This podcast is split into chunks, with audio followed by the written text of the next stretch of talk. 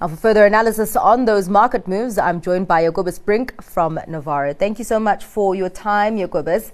Talk to me about what you have deduced from this turnaround that we have seen in the markets today, because it's really been a sea of red um, with lots of nervousness in terms of investor sentiment. But today we're seeing a rebound. Oh, no, dude, thanks for having me. Um, you know, I think currently there's quite a few moving parts around. You know, obviously, as you mentioned, you know, we saw markets sell off on inflation fears, interest rate hike worries yesterday. And the next minute, um, President, uh, that Atlanta Fed President uh, Bostic uh, came to the rescue, and all of a sudden everything sort of turned around. Um, he was obviously very much still sort of in favor of keeping it slow and steady, as opposed to some of the other more hawkish comments we've heard some, from some of the Fed um, commentators recently. Um, you know, the thing that concerns me, though, is, you know, the market is obviously very quick to price in that possible sort of slower and steadier um, interest rate path. But, you know, that's despite the fact that we saw still inflation out of the Eurozone yesterday was at one of its highest levels since the data started. Um, we saw the unit labor cost in the fourth quarter in the U S being revised upwards. Um, you know, so the, clearly there's still a lot of pressure on that side, and I think the market is sort of trying to hang on to any bit of positive sentiment that it does get. You know, yeah. Along with that, this morning, obviously, we also saw, you know, the positive data out of China. That immediately, you know, put the, the dollar on the back foot as the Aussie dollar and the Kiwi started rallying. And that obviously now spilled over into, into um, the European market today, uh, despite the fact that we saw some of the manufacturing numbers coming out lower this morning, sort of across the board. Um, and, you know, it, I think inflation is still very much a problem, and, you know, been of the opinion that the Fed has been behind this inflation curve for quite some time now. Um, and, you know, that they could actually still need to sort of be more aggressive and, and, and hike, hike more aggressive and stay there for longer. You know, the, the bond market is pretty much still pricing, pricing much more cuts in, I think, than the equity markets currently are. And that, you know, could still put some pressure on markets in the, in the short term.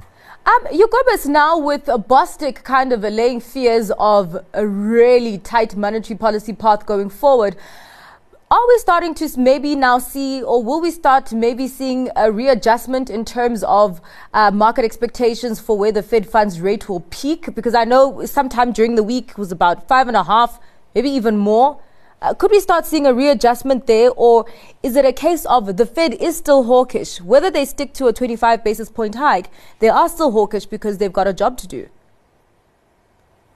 Yeah, no, definitely. I mean, you saw some of the big sell-side guys also come out during the week, you know, indicating that they see terminal rates actually moving higher now. Um, and I think that that's very much still the case. You know, we've seen from history, and I don't think this time is anything different, despite, you know, some people that might think that. Um, you know, the, the Fed has never really gotten a handle on inflation unless the Fed fund rate is actually above the inflation rate, you know. So we're still, we're still quite a way off from that. So I think, you know, obviously, you know, markets are hanging on every little, you know, optimistic thing that comes out. But I, but I do still think, you know, we saw mortgage rates adjust high to seven point one percent yesterday as well, despite the fact of all these comments from, um, from, from the Fed. Um, so no, I think I think the market is still, you know, very much going to have to need to price this thing up. Yeah, uh, let's take a look at uh, a print that came out uh, locally. S and P uh, P M I um, saying that private sector activity went into expansion territory from contact, uh, contraction territory in January. Is this anything to celebrate, Jacobus, or is it just a case of maybe we come from a low base? But still risks ahead, including load shedding, hobbling the economy. Yeah, no, you know, I think South Africans at this stage will celebrate anything that's sort of marginally positive. I mean, we've, yeah. we've had quite a few negative headlines and quite a few negative associations with um, certain other emerging markets over the past week. Um, so no, it's a good thing. You know, obviously it's coming off a low base. You know, there is, is I think, still going to be um, some some issues going forward. But I think, I think the fact that it's actually ticked up Is, is a good thing.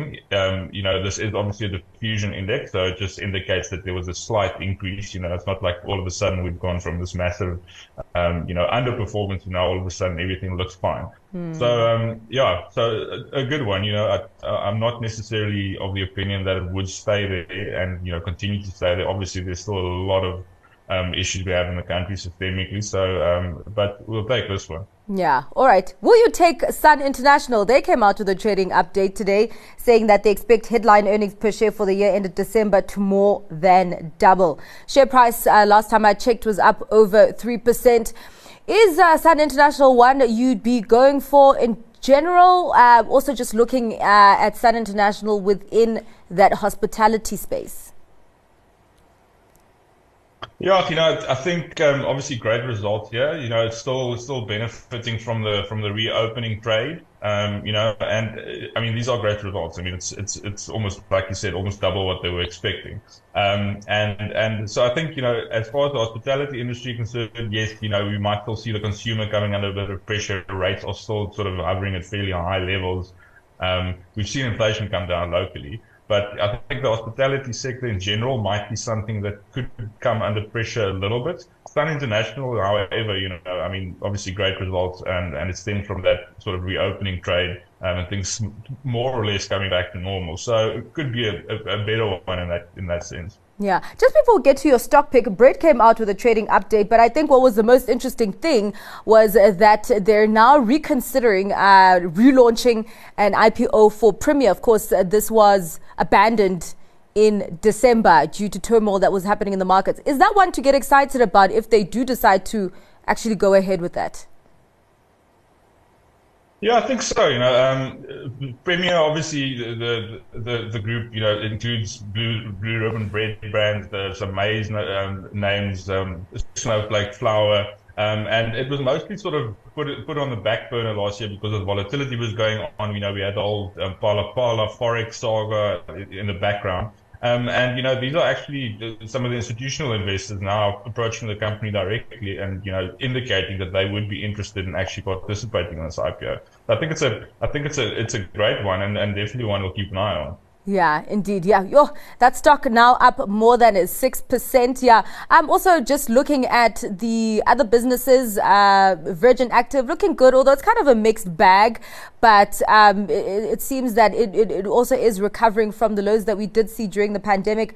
Also, New Look, as much as they're dealing with uh, challenging environment, challenging consumer environment, seeming that they are uh, threading along.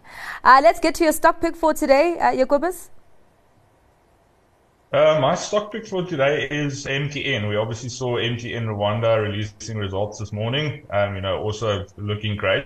It's definitely not something for the faint-hearted. Um, but you know, they are Africa's largest mobile operator. Um, you know, if they can actually capitalize on this growing population growth, um, you know, it would be great. We've seen them sort of recently show double-digit increases in, in subscribers, um, in spite of some of the restrictions we saw. So, you know, I think this is a good one. Obviously, we've seen it bounce a little bit this morning. Don't necessarily always like to buy on green, but, you know, it's sort of trading in that range where we would be looking to accumulate some. And it's already off about thirty percent off its highs that it um, hit last year. So I think, I think not too bad of a level to get in here. Ah, all right. Well, thank you very much for your time, Jacobus. Appreciate it. Uh, that was Navara's Jacobus Brink.